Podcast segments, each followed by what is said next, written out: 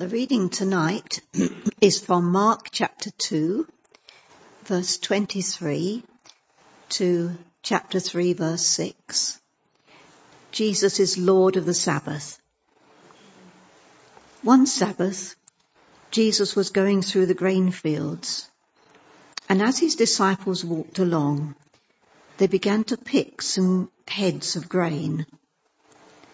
The Pharisees said to him, Look, why are they doing what is unlawful on the Sabbath? He answered, Have you never read what David did when he and his companions were hungry and in need? In the days of Abiathar, the high priest, he entered the house of God and ate the consecrated bread, which is lawful only for priests to eat he also gave them, gave some to his companions. Then he said to them, the Sabbath was made for man, not man for the Sabbath. So the Son of Man is Lord, even of the Sabbath. Another time Jesus went into the synagogue and a man with a shriveled hand was there. Some of them were looking for a reason to accuse Jesus, so they watched him closely to see if he would heal him on the Sabbath. Jesus said to the man with the shriveled hand, stand up in front of everyone.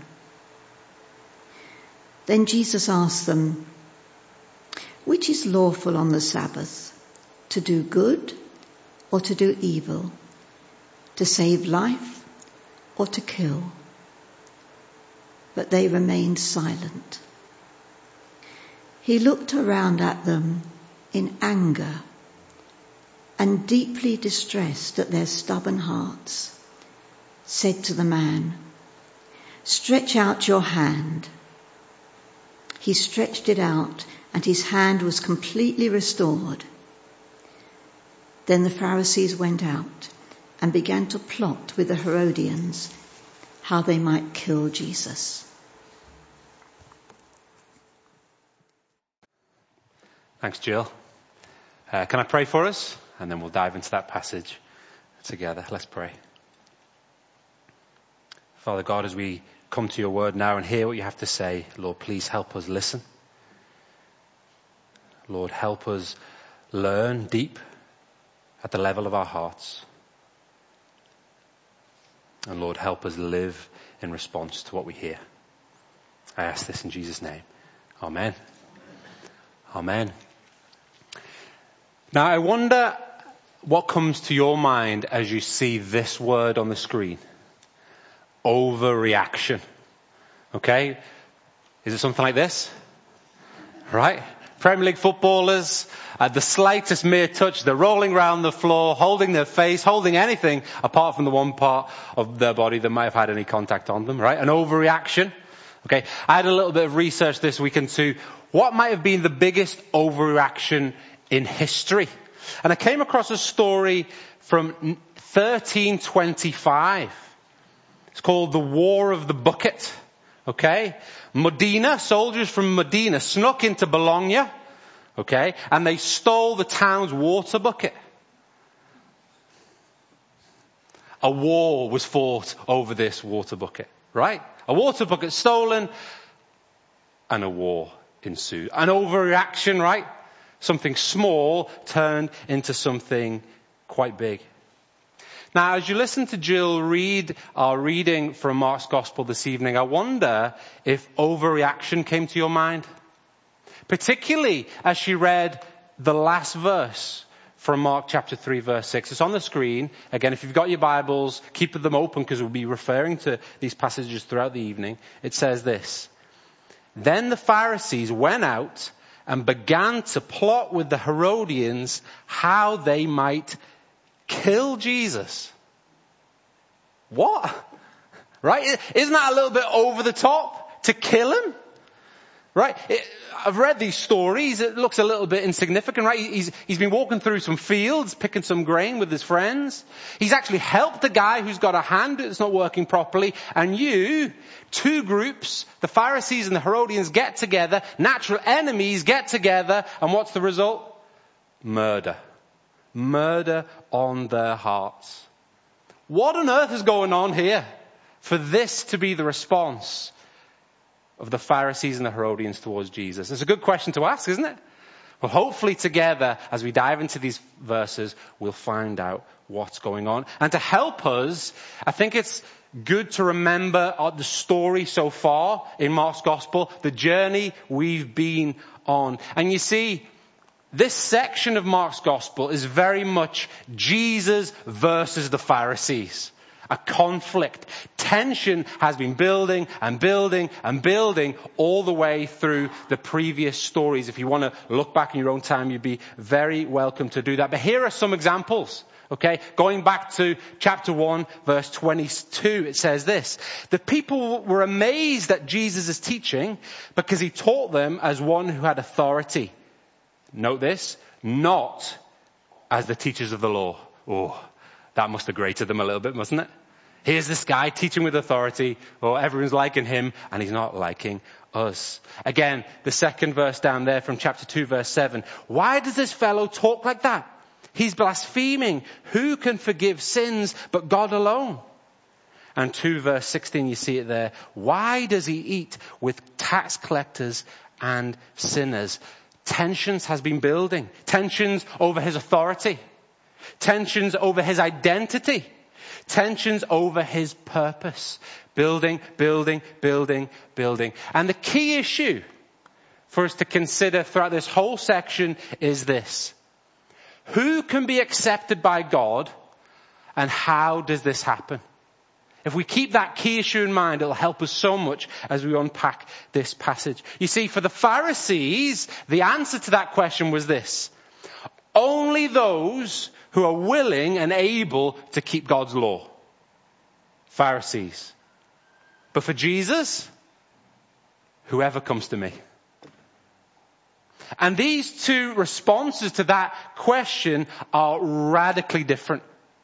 Okay? And that's the point that Jesus makes in the few verses right before our passage this evening. Again, if you've got your Bible, you want to, might want to look down and just, just see the language he uses in chapter 2, verses 21 and 22. He talks about sowing. And he talks about wine skins. His basic point is this. These two answers to this question are so different that they can't be stitched together. They can't be contained within one another. They're so different, they're not the same. They're totally different. And so tonight as we come to our verses this evening that Jill read to us, we reach the climax of this tension. Jesus versus the Pharisees. And we're going to find out that Jesus, well, his offer, compared to the Pharisees' offer, well, he offers rest, not rules. And the thing that he offers is received, not achieved. Okay, that's our direction of travel for the next 20 minutes or so, okay? So you got your seatbelts on? Here we go. Turn our minds on and we'll get going. Okay, so first, rest, not rules.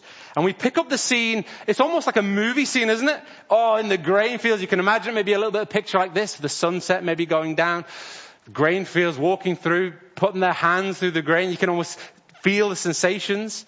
The disciples and Jesus walking through the grain fields. But again, as you look down to verse 24, who else is there? the Pharisees, right? We shouldn't be surprised that they are there too. They're watching, they're waiting, they're looking, they're longing for a chance. A chance for what? Because it's interesting to note that according to God's law, what the disciples and Jesus are doing here is perfectly fine Uh, have a look at this from Deuteronomy chapter 23 verse 25. It says this.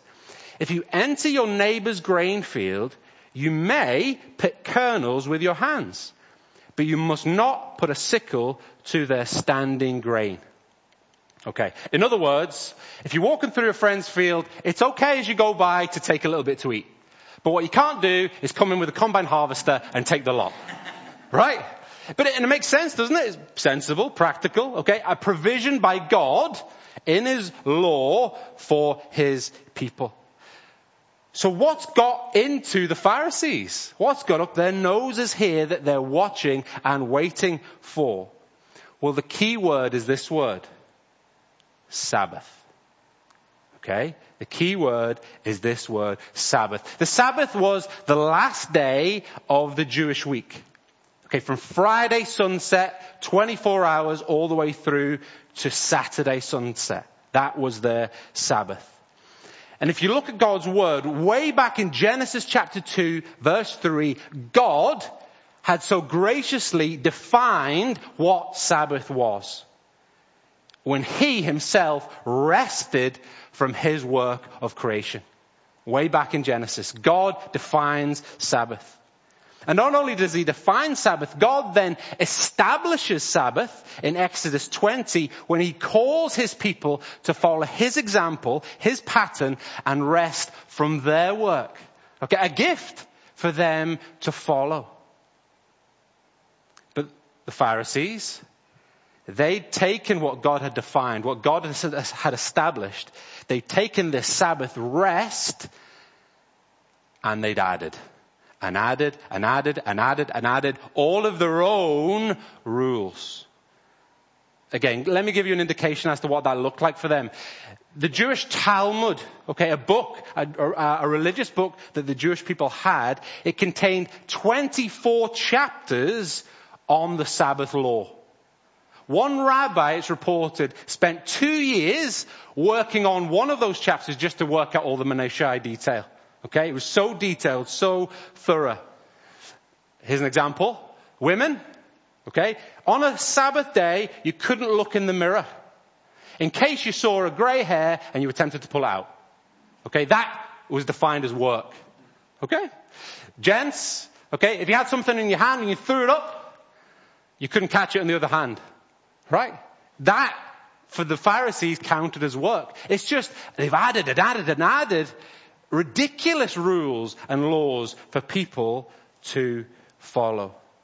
And so in verse 24 here, the Pharisees are accusing the disciples of breaking their rules.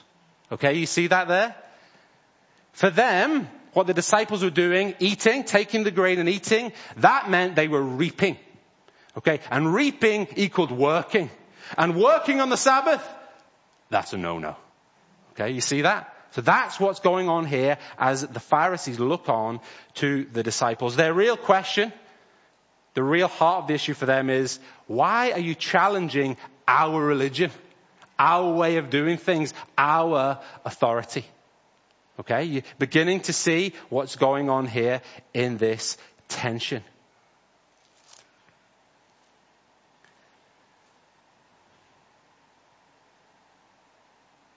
And Jesus responds to what the Pharisees' question is to the disciples in three amazing ways. First, he says, look at God's word. Okay? Look at God's word in verse 25 and 26. Jesus says to these Pharisees who knew their Bibles inside out, back to front, he says, have you read your Bibles lately? Do you see that in verse 25? And oh, that would have annoyed them, wouldn't it? Because they probably memorized the whole Bible. Of course they knew what the Old Testament said. And he refers to a story from 1 Samuel 21. Okay, here is what this story was about briefly.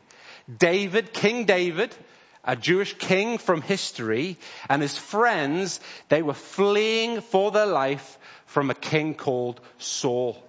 And as they fled, they were hungry. They'd left everything. They were hungry and they were needy. And they arrive at a temple, at a synagogue, and the high priest gives them bread to eat, which was only meant for the priests. But he gives it to them to eat. Now, this priest, he knew the letter of the law, just like the Pharisees would have done. He knew exactly what God's law said. But he acted by the Spirit of the law.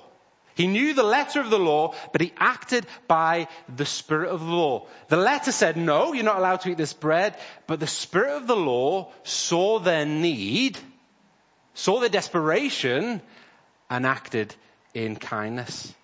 Need and mercy triumphed over ritual and ceremony. And so the priest gave. And so that's what Jesus is pointing to here as he speaks to the Pharisees and to what, what are you doing? Why are you accusing my disciples? Need overcomes ritual. But more than that, Jesus is using David here to point to himself. In this whole section of Mark's gospel, Jesus does it again. Here is who I am. He says to them, remember David, right? Your hero, the greatest king in all of Israel's history.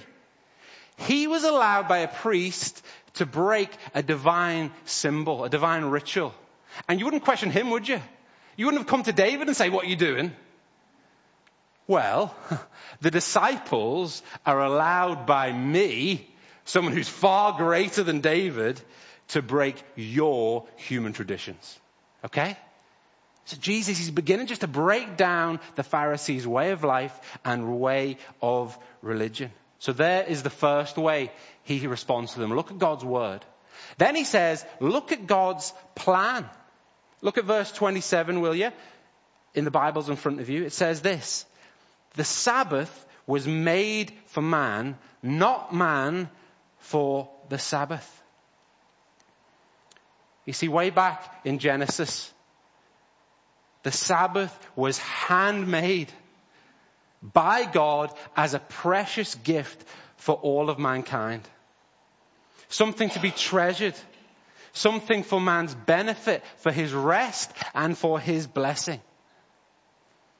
But the Pharisees have taken that gift and turned it inside out, turned it upside down, turning themselves and everyone around them into rule keeping robots. They turn the Sabbath into a burden for people to follow rather than a blessing for people to enjoy. He's saying you've got it the wrong way round. It's something to serve you as a gift rather than something you are to serve as a burden. You've got it the wrong way. God's plan. Look to it, how it was meant to be.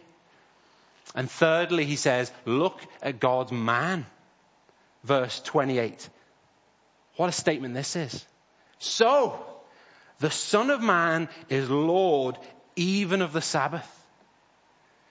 Now this title, this name, Son of Man, is a reference to Daniel chapter 7, where God Almighty gives someone like a Son of Man kingship, ruling over all peoples forever. It's an incredible chapter, Daniel chapter 7. And Jesus takes that title, Son of Man, and what does he do? He applies it to himself. It's like, hello, I am God's man. Uh, I'm the God man. I'm in charge. I'm in control. Even of the Sabbath. Even of the thing that you think you're in charge of. No, no, no. I'm in charge. I designed it. I gave it. I rule it. You don't. Stop it. and more than that, Sabbath, I'm in charge of it. Sabbath, I fulfill it. You see, the Sabbath was given for man's benefit, to give all of humankind rest and blessing. But the Sabbath was only ever meant to be a signpost to something bigger, something better. We know that, don't we? Jesus himself says it in Matthew 11, 28. Come to me, all of you who are weary and burdened, and I will give you what? Rest. Rest that a day can't give you. Come to me. I fulfill it. It might be helpful to pause here for a minute and ask a question of ourselves. What's our view of Sabbath? What's your view of Sabbath? Is it a day of rules? A day of burden? I've got to go to church. I've got to be on a rota. I've got to invite someone around for lunch. Right? I've got to not look at my work emails. I've got to not do my homework. I've got to not watch television, right? Just tick, tick, tick, tick. Just things that I have to do or things that I can't do. And it just becomes a day that we want over. We don't really look forward to it. We just want it done and finished and passed. Or is it a day of rest? A day of blessing? Not just a day of rest from the rest of the week, but a day of rest in Jesus. A chance to stop. When do you ever get to do that in the week? To stop? On the Sabbath you do. You're invited to anyway, to slow down from the busyness around us. To listen. To listen to God's word and what He might have to say to you. To share. To speak to Him from your heart what's on your heart in prayer. To encourage and be encouraged as you do it not just by yourself, but with other people, God's people, from Sunday to Sunday. You see, Sabbath can be restful when it's built on relationship. But Sabbath will be a burden if it's built on rules. It's a good question, isn't it, to think about? What is Sabbath to you? A day of rules that leads to burden, or a day of rest in Jesus that leads to blessing? Well, there's our first point. Jesus, what did he come to offer? He came to offer us rest, not rules. You're doing so well. Keep going. We've got one more point to go. Because what does Jesus offer next? Well, the thing that he offers is received. It's not achieved. And this is where we come to the second story of the two that was read to us by Jill in chapter 3. Jesus is in a synagogue. And there's a man there with a shriveled hand. And the Greek word, interestingly enough, used there is the word atrophy. Again, it's, it's almost a picture of, of a dead plant. So that you can almost imagine his hand, it's, it's, it's dead to use. It's kind of withered away. It's, it's no good. It doesn't work. It's withered away. And so, again, this man, we can kind of build a picture. He's a man in need. Possibly it was difficult for him to work. Possibly difficult for him to provide. Okay, a needy man, and he's here in the synagogue, and Jesus is there too. and who else is there? You bet you. The Pharisees. Verse 2. And what are they doing? Watching, waiting to do what? Accuse. Accuse him, Jesus, of healing on the Sabbath. Now remember again what we've learned so far. According to God's law, on the Sabbath, the Sabbath principle, following God's pattern, you're called and invited to rest from your work. A gift for all of mankind. But according to the Pharisees' law, well, a doctor even thinking about helping anyone on the Sabbath. No, no, no. That's work. You couldn't help anyone on the Sabbath unless it was an absolute emergency. Unless it was life threatening. And then the doctor could intervene, maybe stop the bleeding or something like that, okay? Only in an emergency. Here we've got the man. His situation isn't life threatening. It's bad, he's need, but he could get by another day without Jesus intervening. So what's Jesus going to do? Right? That's what they're waiting for. That's what they're looking to accuse him of. Will he heal on the Sabbath? And so Jesus, he invites the man forward in front of everyone so they can see, so they can hear. It's public. It's in front of everyone. And he asks the million dollar question. Here's what he says. Which is lawful on the Sabbath, Pharisees? To do good or to do evil? To save life or to kill? Right, come on. Surely this is an obvious one, right? Surely you don't need to phone a friend, 50-50, none of that here. Surely there's an obvious, easy answer to do good, right? To save life. But they've got an agenda, haven't they? They've got an agenda, and so this question, they can't answer it. they can't give the obvious answer because it just ties them up in knots. If they said, do good and save life, if that's what they said, well, then that would affirm that Jesus' healing would have been a good and right thing to do. And they don't want to do that because they want to accuse him. Right? So they can't say, do good and save life, because then they can't accuse Jesus. But then if they say, to do evil and to kill, well then that just reveals their wicked hearts. And it's ironic, isn't it? Because what do they end up doing? What is on their hearts? Murder. But they can't do it. They don't want to show themselves for who they really are. They're just tied up in knots by their approach to their life and religion. So what do they do? The only thing they can do? Say nothing. Just silence. Because again, the key question of this whole section, who can be accepted by God? And how does that happen? The Pharisees say only those willing and able to keep God's law. And if obedience comes at the cost of others, comes at the cost of good, comes at the cost of life, so be it. What a way to live. Without kindness, without compassion, without mercy, without grace.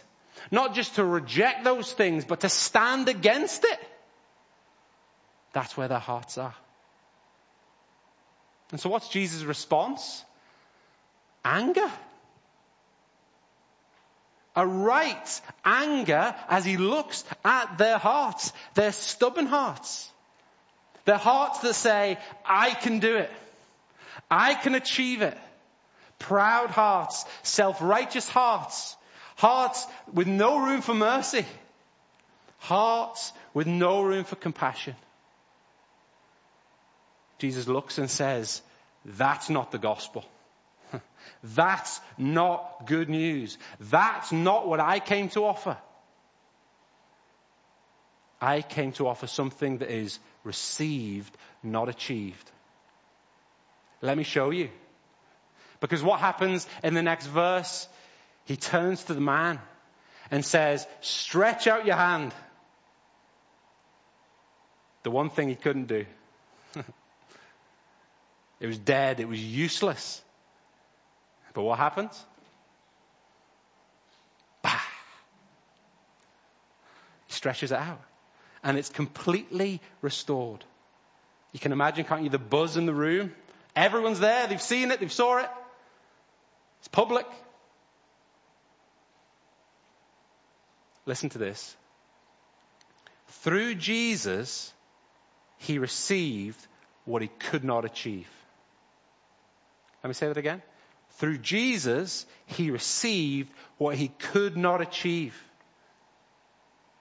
However much in life this man achieved, however obedient he was, however well he kept the law of God, it could never heal his hand.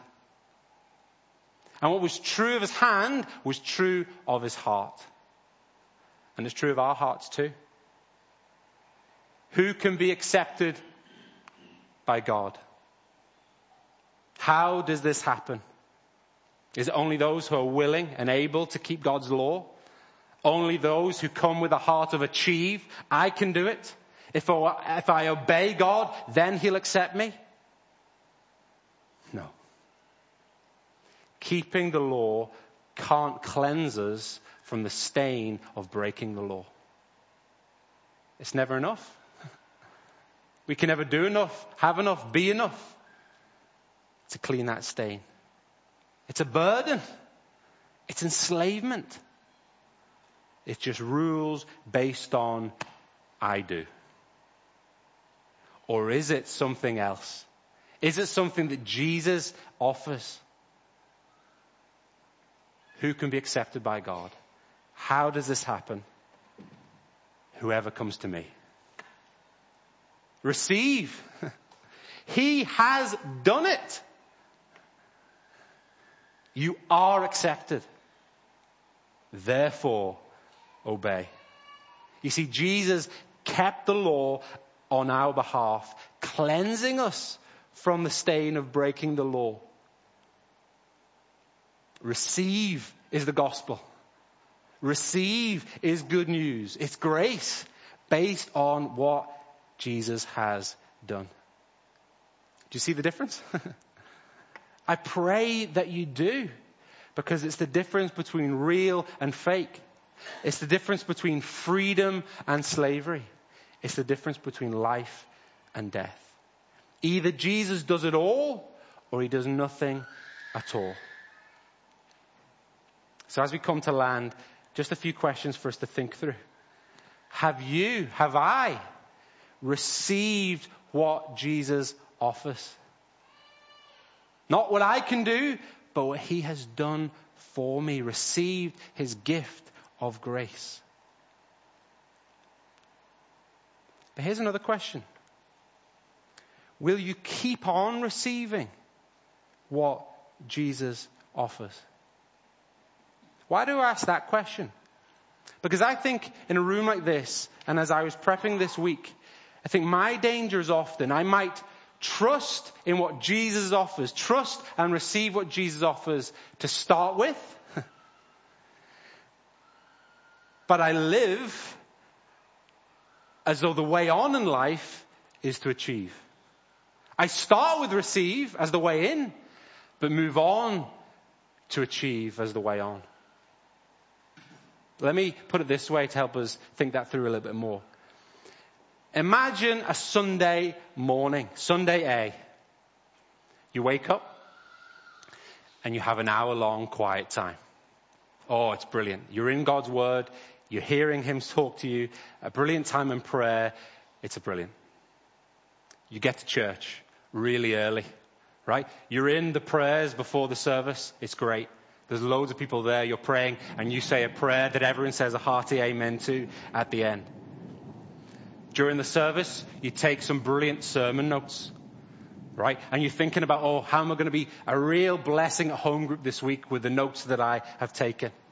And then after the service, you're on the refreshments rota. You make a brilliant cup of tea. And everyone says, thank you. It's delicious. After service, you see someone who's new to church and you invite them to your home for lunch.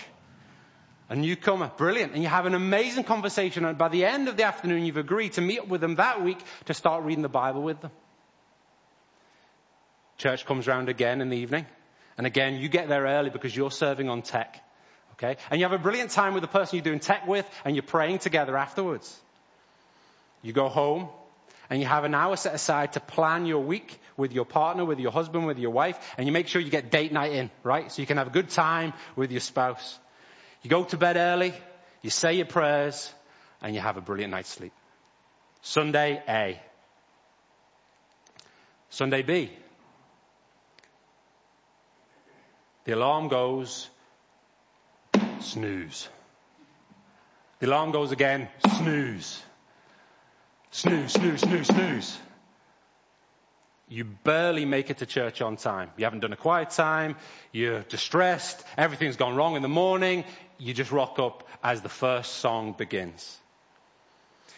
And during the service, you're just a bit annoyed. You don't like the songs that they've picked. During the sermon, you have a little doze. And you know what? You can't be bothered with people today, so you just slip off during the last hymn. That afternoon, you spend most of it watching the television, scrolling through your phone, and you probably watch and read some things that you know you probably shouldn't. Church time, ah, leave it. I'll skip it today, just don't feel like it. In the afternoon, in the evening. You have a big fight with your spouse.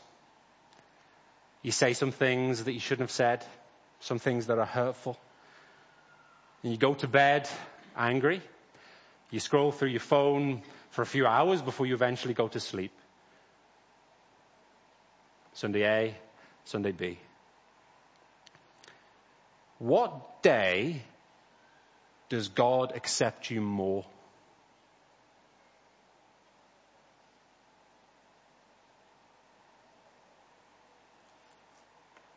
What day does God accept you more? Sunday A or Sunday B?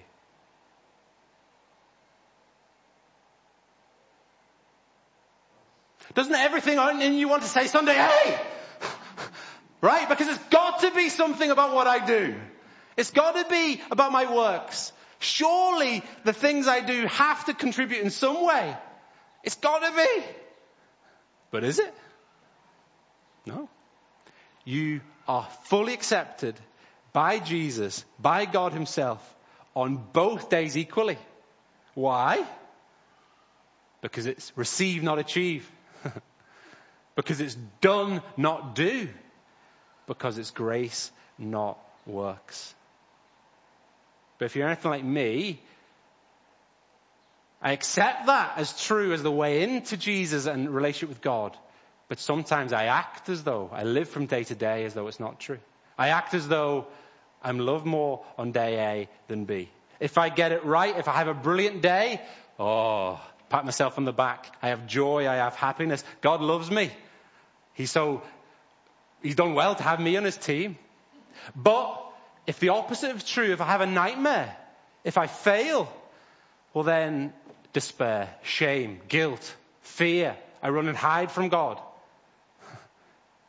Pride or shame, depending on how I do. But let's take a moment just to move ourselves out of the way, to not look in at myself and what I do or don't do, but to look up. Who loves you? Who cares for you? Who died for you? Who looks at you just the same in success and in failure? Who gives you freely what you could never achieve? The Lord Jesus Christ. And we underst- when we understand that, when we understand it's receive, not achieve, done, not do, grace, not works, for both the way in and the way on, well then it frees us, doesn't it? It frees us to look around. I don't have to prove myself. I'm freed no longer to be scared of what God might, what might God think of me, but safe in His love and acceptance. So then I can serve Him with everything I've got. Not scared, but safe to serve. And that's where obedience comes in, isn't it? Not obey so that I can be accepted, but because I am accepted fully, completely, because of nothing I've done, then I obey. What amazing truth Jesus offers. Rest, not rules. Something that is received, not achieved. As we finish, we're going to sing two songs. But I just want to close by referring to two lines on the second song that we're going to sing, just as a, a response for you before we sing. I'm going to read through the words just a few times. The first line, a few times, then the second line, a few times. It's from the song Rock of Ages. And as I read the first line, maybe just reflect in your own heart what am I trying to bring to God that He might love me? and empty your hands of it. And then as I read the second line a few times, maybe just reflect on the amazing grace that Jesus showed you on his cross, receiving everything that he offers and clinging on to him. So just close your eyes. I'm just going to read through the top line a few times and then the bottom line a few times. And let this be an act of, of prayer and reflection before we close in two songs. Nothing in my hand I bring. Nothing in my hand I bring. Nothing in my hand I bring.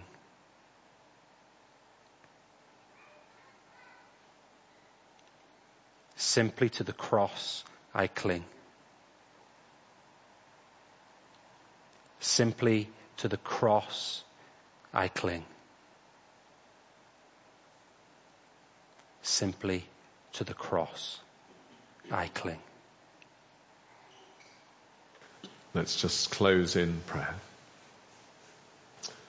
Thank you, Jesus, that you are the Lord of the Sabbath.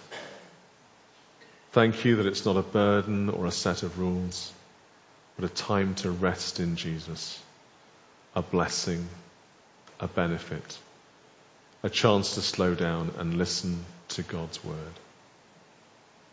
Thank you, Father, that we don't have to be successful in keeping the law Through Jesus, we receive what we can't achieve. We're accepted by grace, by believing and receiving. Help us, Lord, to keep on receiving and to keep on drawing close to you. And to conclude, may the love of the Lord Jesus draw you to himself. May the power of the Lord Jesus strengthen you in his service. May the joy of the Lord Jesus fill your hearts. And may the blessing of God Almighty, the Father, the Son, and the Holy Spirit be among you and remain with you always. Amen.